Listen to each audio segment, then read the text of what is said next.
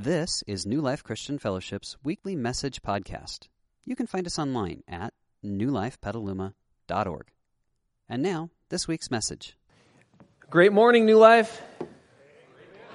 It is a great morning. You guys are, you're the ones. You're awake. You're ready to go. You're taking on the day. Uh, probably because you have young kids who no one told them, you know, so they just kept on waking up. And um, I am so glad to be here with you. I, I woke up this morning after a, an interesting night of sleep, kind of ups and downs. Our son decided that last night was a good night to just to explore the you know the ins and outs of about 12 to 3 you know he just thought that'd be fun and so it was an interesting night and i woke up this morning and I just thought, wow, what a great day today is to take a, a, a dipstick, an internal thermometer of of how God's Spirit is moving in my life. Am I going to have that peace and joy and patience that God promises to give us as we follow Him? And I feel like springing forward is the perfect day. So, welcome to an opportunity to take an internal check. One of the things I love about New Life is I got here this morning and I was just rubbing shoulders with volunteers, our worship teams, our get services team, our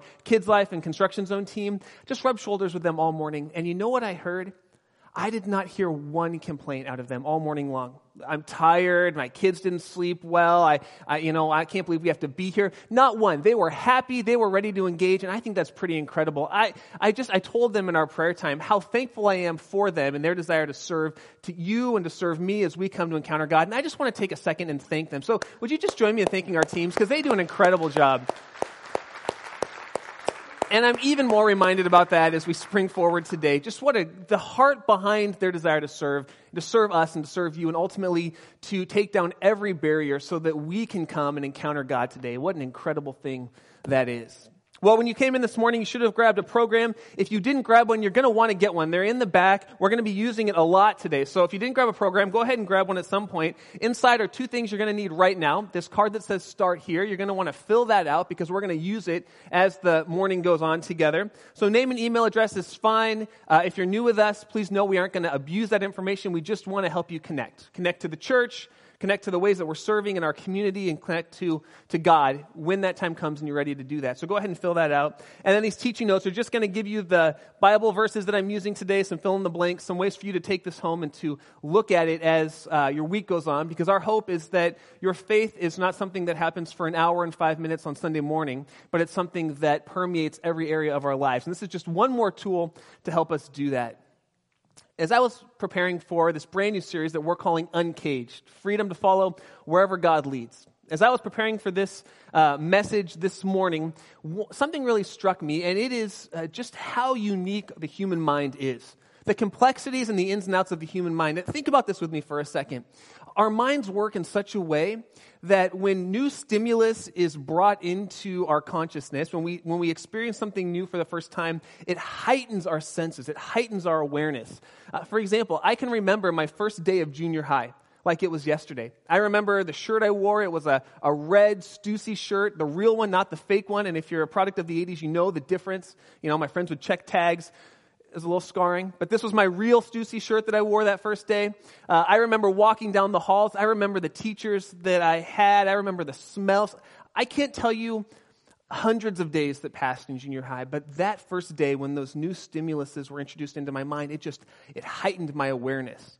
And maybe you've had similar experiences, like when you got a puppy for the first time. Do you remember that? And, and wow, it was like everything that puppy did was so great. And in time, you just wanted to be there with the dog. And it's like, oh, look, it's, it's making poopies. And oh, that's so fun. It's, you know, look at it. It's biting on our, our chair. Oh, that's really cute, you know? And, and you had these things. But then as, as time goes on, uh, the puppy becomes a dog, as they generally do, and kind of fades into the background because something happens when we first encounter these new stimuluses. It heightens our awareness, but over time, our awareness kind of lessens. Maybe when you first got married, you can remember what your, what your bride or, or your groom were, what they smelled like on that wedding day and what they looked like as they walked down the aisle. And, maybe uh, for some of you really good guys, you can remember your colors at your wedding, you know, maybe not. Um, but it was that heightened stimulus. But as time goes on, the, the wedding day kind of fades and, and it kind of goes into the background. For those of you who have kids, you remember when you first brought home baby And it was like, maybe you had this experience. We had our, our, our daughter sleeping in a bassinet next to the bed, next to me, because I, I knew I could just pretty much fix anything because I'm dad. And so, baby sleeping next to me, and I remember I'd be sound asleep, dead to the world. And the baby, Maddie, would just kind of stop breathing for a second, like babies do. And all of a sudden, I was wide awake because that soft breath just kind of stopped. My, my senses were heightened, and everything that our, our baby did. It was just right there. But then over time, parents, you can relate to this, over time, that kind of lessens and and we kind of our baby kind of fades into the background. It kind of it's like this video here up on the screen. Take a look. Lewis! Lewis! Lewis! Lewis! Mom! Mom! Mom! Mommy! Mommy! Mommy! Mama! Mama! Mama Ma Ma Ma Ma Mom Mom Mom Mom Mommy Mommy Mama Mama Mama What? Hi. i love that i that is, isn't that our experience with our kids awareness is heightened when they first come in but then as time goes on haven't you ever had to say to your spouse i, I think he's talking to you I, I think she's trying to ask you something because it fades into the background and psychologists actually have a name for this phenomenon. They call it inattentional blindness. They say that when a new stimulus is brought into our consciousness, our, our uh, senses are heightened, but then as time goes on, inattentional blindness sets in, and those things kind of fade into the background. And I, I think Helen Keller said, said it best about life when she said this. She said, Life is an adventure or nothing at all. Life is an adventure or nothing at all. But when inattentional blindness sets in, we miss out on the unique adventure of life, on the sights and the smells and, and, and, the calling and the purpose that we have. And we miss out on the life of adventure that we were created to live. And I didn't realize how true this was in my own life until back in August, I ruptured my Achilles tendon. How many of you were around church when that happened? Uh, yeah, most of you, you had to stare at my feet because I preached like this. And, um, and I realized how much inattentional blindness had affected my everyday life. Because until I ruptured my Achilles tendon and I was in a cast for five weeks and then a walking boot for another three or four, I never realized things like how many muscles it takes to put on a pair of pants. That just kind of faded into the background. But once uh, my senses were heightened by this this new experience I had, I realized things like how many steps we have from our offices upstairs down to the floor in the church. Uh, I became acutely aware of things like how many times I used the restroom on any given day as I was hobbling down the stairs and riding my awesome scooter over to the restrooms. Um, I realized how fast I tend to try to go about life these are things that had faded into the background of life as I got into this routine of living. But when uh, my routine was upset, man, it heightened my awareness to what life was really like.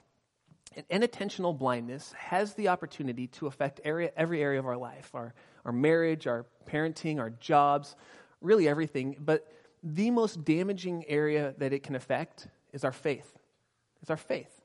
See, when we first put our faith in Jesus, when we transferred our trust from, from our own lives, from our way of doing things, from our way of thinking, from, from our own ability to be good, when we transferred our trust from ourselves over to Jesus, He raised our awareness of spiritual realities. He raised our awareness of His interaction in our life. And, and for those first couple weeks and months, maybe even that first year, we were acutely aware of God working in every area of our lives. He was, he was healing broken areas. He was restoring relationships. We woke up every day with this unique awareness that God was present, that God was moving, that God had a plan for us individually and then for us as a community as we followed after Him. But over time, inattentional blindness sets in with our faith, and, and God begins to kind of fade into the background. And the unique way that he, he speaks to us and guides us and leads us, it has a tendency to kind of become minimized along with our job and our kids and everything else as we go about our routine of life. And I think that's one of the greatest tragedies of this journey of faith that we could have would be that we would get in this routine of life and inattentional blindness would set in and God would somehow fade to the periphery. It's a tragedy for at least two reasons. One, because if that happens in our lives, we miss out individually on that unique relationship that, that God created us to have. We just celebrated communion, and communion is about God leaving heaven and coming to earth and creating a way for us to have a personal, intimate relationship with our Creator, to walk with Him every day and to know Him and to be guided by Him and inattentional blindness in our faith. It minimizes that. And the other great tragedy is that if we if we push God to the outside, if we lose Him in, in our routine, the world actually misses out on what God wants to do in us and through us. Because God has unique um, purposes for each of our lives. He wants us to do certain things that will impact and affect other people, that will ultimately change not only people's lives here on earth, but actually change our eternity. And inattentional blindness, it separates us from what God wants to do in me and what God wants to do through me. And so, for the next six weeks, as we head up towards Easter, what we're going to do is we're going to be in this series that we're calling Uncaged, and we're going to look at ways to become uniquely aware of God's presence in our everyday lives. Uh, we're going to be experimenting with things, trying things to say, you know what, God, I don't want to push you to the outside. I want to bring you front and center in my life. I want to walk with you. I want to know you. I want to experience life with you. And we're going to do it by looking at six unique cages that keep us bound up from knowing God's plan for our lives and then from actually following after Him. My goal for these six weeks is that I would be able to uh, guide us in a dismantling of these cages that keep us trapped. And we don't even know we're trapped because because it just kind of feels like our routine. But they keep us trapped from really following God. My goal is that we will reclaim the adventure of what it looks like to really know and follow our Creator in this life. One of the biggest causes, I think, and this is where we're going to start today, one of the biggest causes of inattentional blindness is just simply routine. It's just life. We, we can't escape life. We can't change uh, what we have to do. We all get 24 hours, except for today. Um, some of you are awake. That's good. Uh, we all get roughly 24 hours to experience life. We can't change the routines we have to do. We have to eat. We have to um, work. We have to raise our kids. We, we, we have to have a relationship with those closest to us. That's just part of life. But inattentional blindness really sets in when our routine turns into a rut. And so I want to help us break out of the cage of routine and break out of the cage of rut because God is in the business of breaking people out of the cage of routine. He has been from the very beginning, and He does it because He wants us to, to give us ways to cure our inattentional blindness. The story of the Bible is a story of God encountering people in their everyday routine and breaking them out of that cage so they can really truly follow after Him. And we see that over and over again in the Old Testament, and especially in the life of a man named Moses. And I want to talk about Moses this morning. If you're new to, to the church, if you're new to faith, Moses was an Old Testament man who lived. Uh, he was raised in Egypt when he was an Israelite, and when the Israelites were in slavery under the Egyptians. He was raised at that time. Egypt was the ruling superpower. Moses was born. Moses, through a uh, set of circumstances, came to be raised by Egyptian royalty, so he had all the perks in life for the first 30 or 40 years, he was raised as Egyptian royalty while his people, the Israelites, were in slavery under Egypt. And then at about 40 years, he was out one day and he was kind of surveying what was going on, and his people were enslaved. And he broke up a fight between an Egyptian and an Israelite. And in the process of breaking up that fight, he killed the Egyptian, which made him an outlaw in Egypt. And so he fled to the wilderness.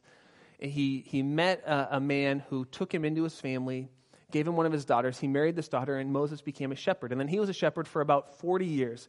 And that's where we're going to pick up the story. Moses has been a shepherd for 40 years. And here's what a shepherd does a shepherd takes out their flock, they feed them, they water them, they bring them back in. The next day, they take out their flock, they feed them, they water them, they take them back in. Rinse and repeat, seven days a week, no day off, no vacation. You're not going to Disneyland. You're taking out your flock, you're feeding them, you're watering them, you're bringing back in. And right in the middle of this routine, as Moses has been doing this year after year after year for close to 40 years, God breaks into the story. In Exodus chapter 3, verse 1, we pick it up.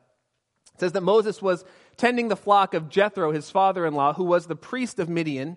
And he led the flock to the far side of the wilderness, and he came to Horeb, the mountain of God. And there an angel of the Lord appeared to him in flames of fire from within a bush. And Moses saw that though the bush was on fire, it did not burn up. Verse 3 says So Moses thought to himself, I'm going to go over and, and see what this strange sight is. why the bush is not burning up. And then don't miss what happens in verse 4. When the Lord, when God saw that Moses stopped his routine and, and went over to look, that he had gone over to look, then God called to him from within the bush. He said, Moses, Moses. And Moses said, Here I am, God. Moses has been doing this for close to 40 years, every single day, taking out the flock, making sure they're fed, making sure they're watered, bringing them back in. He is firmly planted in his routine, in his everyday life. And can you imagine what it must have been like for Moses? He, he was raised in Egyptian royalty. He probably felt like he had every opportunity to do some incredible things in life. But then, through the circumstances of events, this tragedy happens. He kills an Egyptian. He, he has to flee for his life. And then he spends 40 years in the wilderness. And I can only imagine that at some point he felt forgotten by God. Like God had saved him, rescued him for a purpose, but then as this routine of life went on, he had to start thinking, where's God in this process? And then God shows up right when Moses is doing his everyday job because God is in the business of showing up in the midst of our everyday work, in the midst of our everyday lives, if we are looking for him. I think some of us live under the illusion that God only speaks to us when we're on these kind of high, high experiences, when we're on a, a mission trip or when we're, um, you know, away at a retreat for the weekend. But that's not the way that God speaks. God speaks to us on a regular basis if we are looking for Him. And that's what God wants to do for you. He wants to reveal Himself to you all the time. The Bible says that as you were sleeping last night, God was actually preparing this day to walk with you in it. Let's continue on in verse 5. Do not come any closer, God said. Take off your sandals, for the place where you are standing is holy ground. Then he said, I am the God of your father, the God of Abraham, and the God of Isaac, and the God of Jacob. At this, Moses hid his face because he was afraid to look at God. And the Lord said to him, I have indeed seen the misery of my people in Egypt. I have heard them crying out because of the slave drivers. I am I'm concerned about their suffering. And I've come down here to rescue them from the hand of the Egyptians and to bring them out of that land into a good and spacious land, a land flowing with milk and honey, the home of the Canaanites, the Hittites, the Amorites, the Perizzites, the Hivites, the, the Jebusites. Verse 9, he goes on to say, and now the cry of the Israelites has reached me. I've seen the way the Egyptians are oppressing them. So now go. I'm sending you to Pharaoh to bring my people, the Israelites, out of Egypt. And I, I, don't want us to miss how active God is. Notice starting in verse 7, all of the active action works that God does. God says, I've, I've seen the misery of my people, I've heard them crying out to me. I've come to them to be their rescuer. He goes on to say in verse 9, the cry of the Israelites has reached me. They've been praying to me, and their words have come up to me, and so I'm going to send you because I'm concerned about my people. And I want to just pull over to the side of the road here for a second and, talk to you if you're here this morning and you feel like God has forgotten about you. You feel like you've been crying out to God, you've been calling to God, and He just doesn't seem to respond. I want you to know that what God says about the Israelites in, in Exodus chapter 3 is true about you. That God hears your cries, that God is concerned about your life, that God wants to lead you and rescue you and guide you in such a way that you would say that it's only God who's doing it. And I want you to know if you feel very alone today, you're not. You're, you're just not. For one thing, you're surrounded by a group of people who care about you, who want to walk with you on this journey.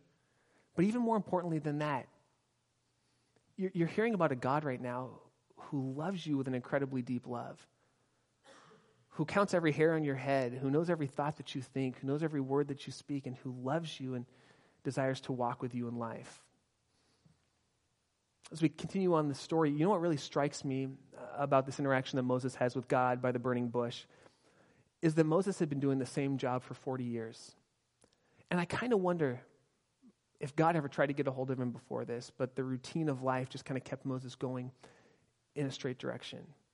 See, I think God was, was doing everything he could to get Moses' attention because he wanted to use Moses to do something great in his life, to break him out of this cage of routine.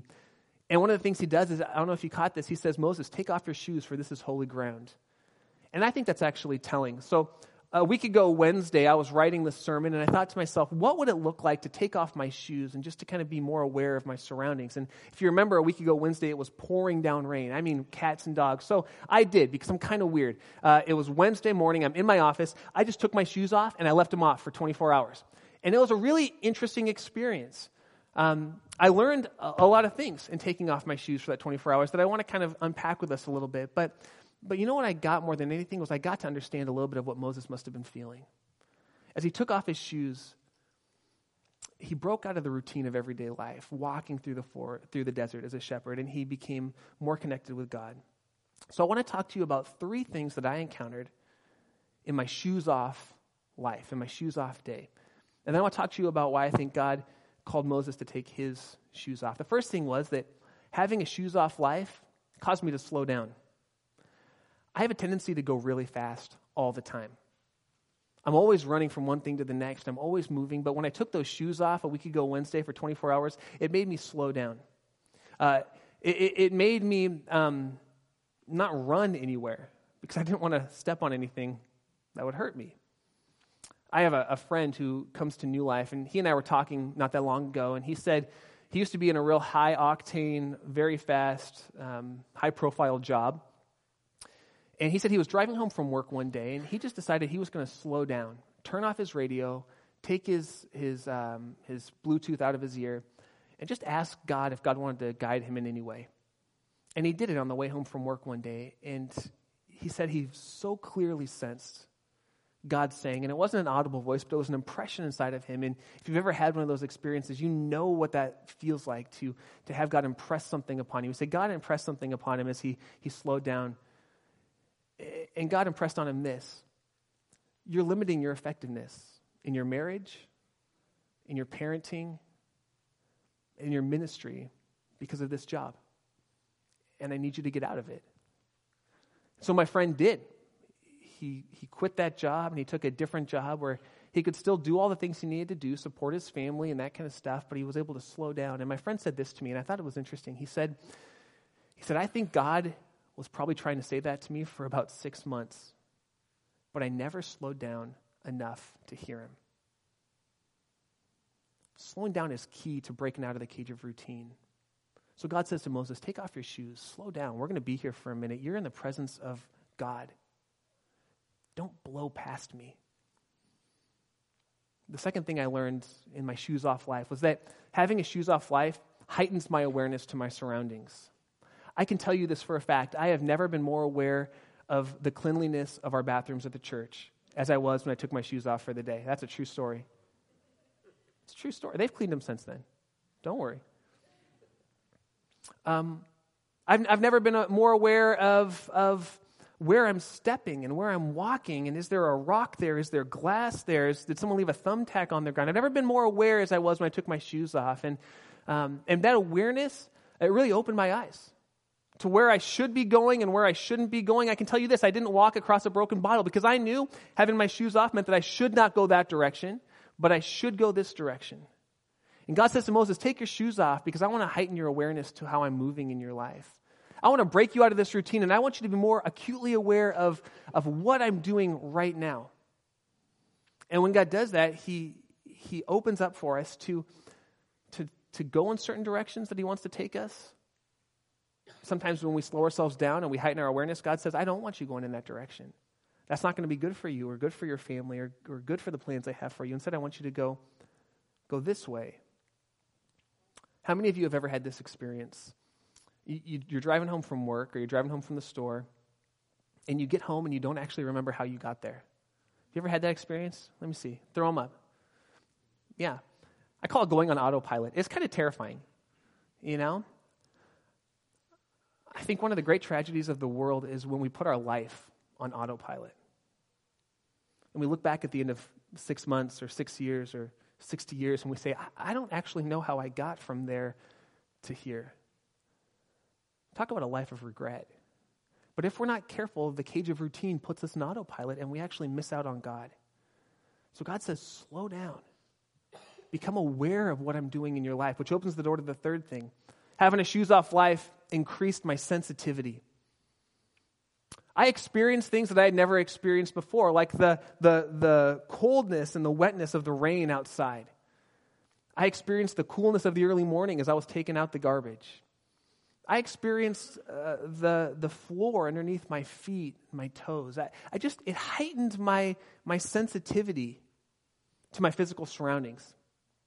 And in the same way, God wants to break us out of the cage of routine to heighten our sensitivity to what His Spirit wants to do in our lives. God is moving, God is speaking. What He wants to do is He wants to wake us up to it. So He invites us to take our shoes off in life, to slow down, to slow down, to become aware of our surroundings, and then to be sensitive to what He's doing.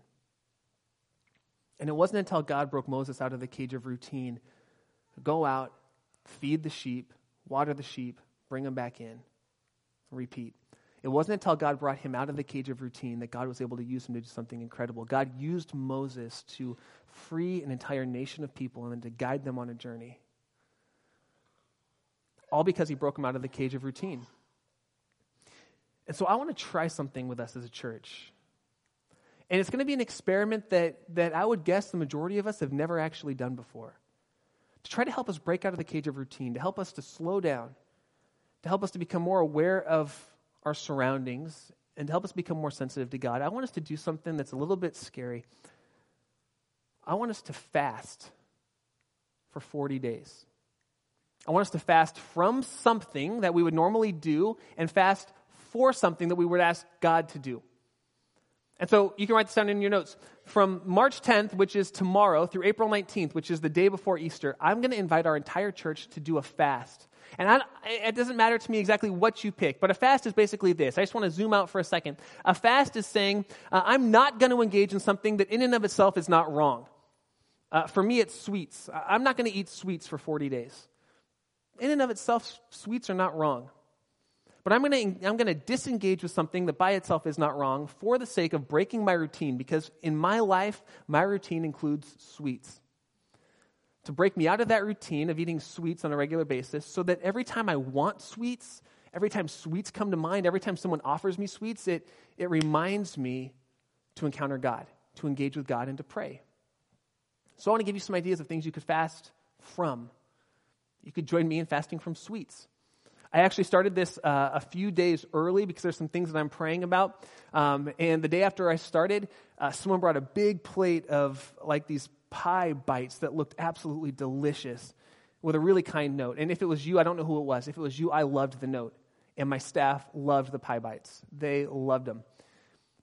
But you know what I did? I looked at those little bites of, of sweet, delicious goodness, and it just reminded me to, to engage with God in prayer. And that's the point of a fast, to break out of our routine so that we can engage with God. So you could fast from sweets or, or from music. Turn off the radio in the car. Most of us drive anywhere from five to 30 minutes to an hour a day. Turn off the music in your car. And in that time when you would listen to music, you can simply engage with God or, or TV or social media or all media. You could fast from caffeine. You could fast from driving to work and instead ride your bike or take a bus. I, I just want us to break out of routine so that we can regularly engage with God. And then I want to give you some thoughts on things we can fast fast for or pray for in this fast. Maybe there's a, a relationship in your life that's broken, that needs to be healed. That might be a perfect thing to, to engage with God on for the next 40 days, to pray for that, that relationship or that person, that God would heal that, that God would do a miracle. Maybe you've got a loved one or a friend who doesn't have a relationship with God man, that would be a perfect thing to pray for for the next 40 days, that God would reveal himself to them and they would come to know him. Maybe you need some clarity on a major life decision. What you're going to do after college, or, or is this the right job for you long term? Should you get married to a certain person? That'd be a great thing to pray about in this fast. Maybe you need some clarity on your unique purpose that God's given you. Next week, we're going to talk a lot about purpose and the purpose that God has given us uniquely to live out in this world. But maybe you don't know what your purpose is, and you just kind of feel like you're spinning your wheels. Man, that'd be a great thing to pray about for the next 40 days. Maybe there's an area of sin in your life that you just can't seem to break free from. And, and you try and you say, I'm never going to do that again. but it just keeps coming up, coming up. Man, that'd be a great thing to, to pray about. I was going to say fast from, but we should probably just not do that anymore, okay? Not just for 40 days, but like forever. That's a good choice. Um, by the way, you, can't fast from sin. Uh, sorry. Uh, hey, I'm not going to, you know, I'm not going to, who, who should I try not to offend? Um, there's so many. It's like, I'm going to offend one of you whenever sin that I say. How about this? Um, I'm not going to have an affair for the next 40 days. Okay, that's a good start, but let's like, let's continue that out. Okay, Let, that's not fasting, that's just following God. So don't fast from sin, fast from something that is not sinful, but maybe you need to fast for that so that you can ask God to break a pattern that is sinful. Does that make sense? I have seen fasting work in my life. Uh, I remember years ago working at the college campus, and we were thinking about doing an outreach to, to try to reach our community. And for years before that, we'd only seen one or maybe two students give their life to Jesus each year in the ministry. And we began to fast and pray about this. And in this time of fasting, I sensed God uh, revealing to me that 50 students were going to give their lives to Jesus that year, which at that point just seems, seemed insurmountable. I didn't know how that was going to happen. And you know what happened on the last day of school of graduation that year? 49 students had given their life to Jesus. And I thought, that's pretty good. That's pretty good, God. You, you, came, you came close. And then we had a camp the next week. And you know what happened? One more student gave their life to Jesus. And 50 people. From one person a year to 50 people. God God opened the door through fasting and through prayer. And God wants to do that in our lives. It was in a time of fasting and prayer two years ago that, God impressed upon me that He was going to move me into the lead pastor position of the church, that He was going to move me up. And so, in times of continued fasting and prayer, I took that to Ron, uh, and he's our, he's our founding pastor, by the way. If you haven't met him, he's an incredible guy. And we talked about it and we prayed about it, but it was in fasting that God revealed that. God wants to reveal Himself to us. Just like we saw in Exodus 3, He he hears our cries. He knows the desires of our hearts. He wants to be present. He's coming down to meet us. And the question is would we step outside of our regular routines enough to engage with Him? And I want to tell you this it's not a magic formula. It's not like if you stop eating sweets for 40 days, God's going to do some, some miracle in your life. That's not the way that it works. It's simply a chance for us to break out of the cage of routine that we're in so that we can become more aware of God's presence in our lives, so we can encounter Him and we can go to Him on behalf of something that we know is close to His heart. Uh, at 2 o'clock, I'm having a meeting with a group of people who are in senior leadership positions in the church, and I'm asking them to fast specifically for new life. What are the next steps for us as a church? What are the new horizons He wants us to reach? What's God trying to do? Because I think every major church decision should be made through times of prayer and fasting. So I want you to pray for our leadership as well. Pray that God would guide us in this process. And I'll be revealing more to you about how God leads us as we uh, head into the fall of this year. But I believe that's the way that God wants to move, and that's the way that God wants to work. And so, what we did was, and this is why you're going to want to have these um, programs. Inside your program, you're going to see two things. One is a postcard. And I'd love for you to put your address right here on the postcard. You'll see New Life's return address on there. And I'm going to give you a minute to do this in a second. So you can pull it out now, but I'm going to give you a minute with some music to do this in just a second your address on here, and on the back it says, I'm fasting from, and I'd like you just to write that down. If you don't know what you're fasting from, that's okay. You can take this home and you can drop this in the basket next week. And then it says, during this time of fasting, I'm asking God to. And then I want you to write down specifically what you're asking God to do in that time. And then what I'm going to do is I'm not going to read these. I'm not going to snoop and pry into your business. We're just going to keep these in a folder in my office. And then at the end of our fast, I'm going to mail it back out to you. I'm not going to read it, I promise. I won't snoop through your stuff. But but I want to mail it out to you because I believe God is going to work powerfully in your life. And I want you to have a record of it. I believe that when we come to God, He moves on our behalf and He acts on our behalf. And so I want to do that just as a simple remembrance of what God's done. So in a minute, we're going to play some music, and I want you to be thinking, what could you fast from? What could you fast for? And then when the baskets are passed, you can just drop this into the offering basket, and I'll take these and I'll, I'll keep them in my office and uh, I'll mail it back out to you. By the way, if you don't know what you want to fast for or from, uh, and it doesn't come up to you, you can you can just write that down and you can figure you can figure it out. You could drop that in the basket next week when the baskets come around. And then the next thing is this this fasting bookmark, which I'm going to tell you about a little bit more later. But I want to close our time by talking to you if you're here today and you've never entered into a relationship with Jesus. Because all the stuff we're talking about, about prayer and about fasting and about God moving in our lives, um, it's held on a, on a basic assumption. And this is the assumption that God created us, that He knows us, that He loves us. but that we have been separated by God because of something that the Bible calls sin. And those are the, the destructive patterns that are hurting you and hurting those closest to you and, and that are separating you from God. But we believe that God loved us so much that he left heaven and came to earth to pay the penalty for our sin and to draw us back into his presence. And because he did that, he broke the power of sin in our lives and he opened the door for us to know him. And this whole thing of fasting and prayer, it, it really can only happen if we have a relationship with God through Jesus Christ. And if you've never said yes to God, if you've never entered into a personal relationship with Him, and I'm not talking about your parents' faith or your kids' faith or your spouse's faith, but a, a real personal relationship with God where you sense Him moving every day, then today's your day to do that. And I'm going to pray in just a second, and I'm going to give you a chance to say yes to Him, to commit your life over to Him, to start this journey with Him. So, would you join me? Let's pray together right now, and then we'll continue on together. Lord, we are we're stepping out as a community today. And we're trusting a few things. We're trusting that you that you are present, God. That you are actively working in this world. We're trusting that you're not a God who, who set the world into motion and then left us to our own devices, but that you are a God who created the world who created us and who is now working actively in our lives and through us to, to, to draw people to yourself and to, to fulfill your purposes in this world. And because of that, we're going to take a step of faith and we're simply going to seek you for 40 days. We're just going to lay down something that we don't need, that's not wrong in and of itself, for the purpose of trying to break out of the cage of routine, to, to, to wake us up, God, to the reality that you're present and you're moving. As we do that, I ask on behalf of my friends in this room, I ask that you would continue to reveal yourself faithful, that you would move, that you would break sin in our lives, that you would restore relationships that have been broken, that seem like they're beyond hope, that you would be, be inviting our loved ones and our friends into a personal relationship with you as we pray for them and we fast on their behalf. Lord, that you would, for some of us in here, that you would give us clarity in our, our calling and our purpose in life so that we wouldn't just spin our wheels, but that we would know that we are walking with you on this journey and that you're guiding us to do something great. And as we continue to pray, if you're here and you've never said yes to Jesus, you can make that decision right now. You can pray a simple prayer of commitment, and uh, there's nothing magic. It's not a spell. It's simply, it's simply inviting God to be your Savior and your Lord.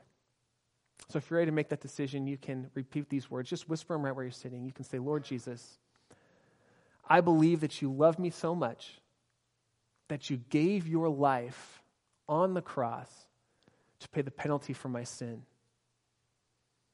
and that you rose from the dead. And when you did that, you broke the power of sin and death and destruction. So today I say, Yes, Lord. Yes, I want to have a relationship with you, and yes, I want to walk with you on this journey. So would you come into my life? Would you forgive me of my sins? Would you fill me with your Holy Spirit? And would you show me what it looks like to walk every day from this day forward into eternity? I pray in Jesus' name. Amen. Amen. If you made that decision, praise God. I'm so happy for you. We hope you enjoyed this week's message.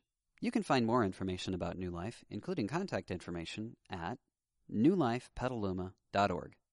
Thanks for listening.